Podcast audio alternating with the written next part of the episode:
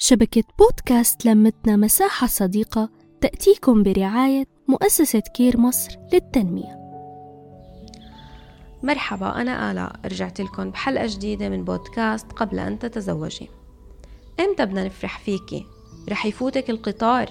يلا تجوز لقدك صار عندنا أولاد. هاي عبارات شريحة من البنات والشباب بيسمعوها بشكل مستمر وبتعكر صفو حياتهم بحلقة اليوم رح نحكي عن تأخر سن الزواج. في كتير بنات وممكن شباب إذا وصلوا لسن معين وما تزوجوا بحسوا بمشاعر إحباط ووحدة. بيميلوا للعزلة وبيبتعدوا عن حضور المناسبات والتجمعات مشان ما يتعرضوا لكلام يزعجن. وفي منن بصيبن اكتئاب وتفكير زائد. وممكن يصير في مشاكل أسرية بسبب ضغط العيلة. طب شو هي أسباب تأخر سن الزواج؟ ممكن تكون معاناة من تجربة سابقة وصار رد فعل إنه ما بدي أجرب لحتى ما أتعذب. وممكن الخوف بسبب كلام السلبي عن الزواج وتجارب الأهل والمقربين الغير ناجحة. وممكن الخوف من الالتزام والمسؤولية اللي بحتمها الزواج. وممكن الشخص أو الأهل حاطين معايير وشروط صعبة وتعجيزية. وما بيخفى علينا ارتفاع تكاليف الزواج مجتمعنا العربي مع انخفاض المستوى المعيشي للشباب والأسر. وممكن يكون ببساطة اختيار شخصي. الشخص مو حابب يتزوج وبس.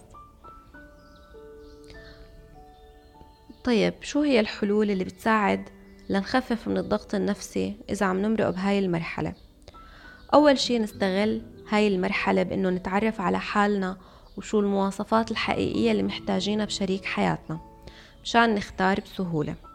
تاني شي نستثمر بأنفسنا على المستوى الصحي.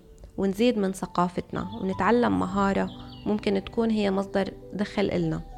أو إذا بنشتغل نطور من شغلنا.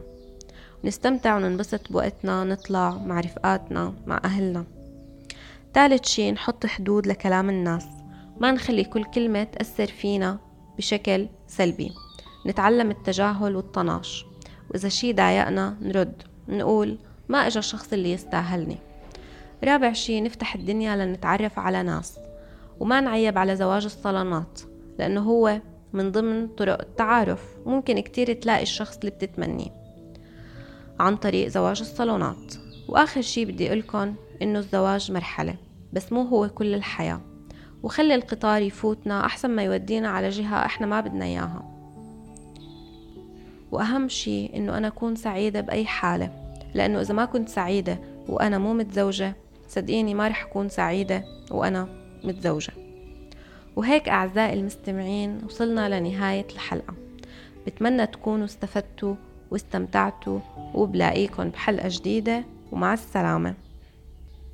نحكي نتشارك نتواصل.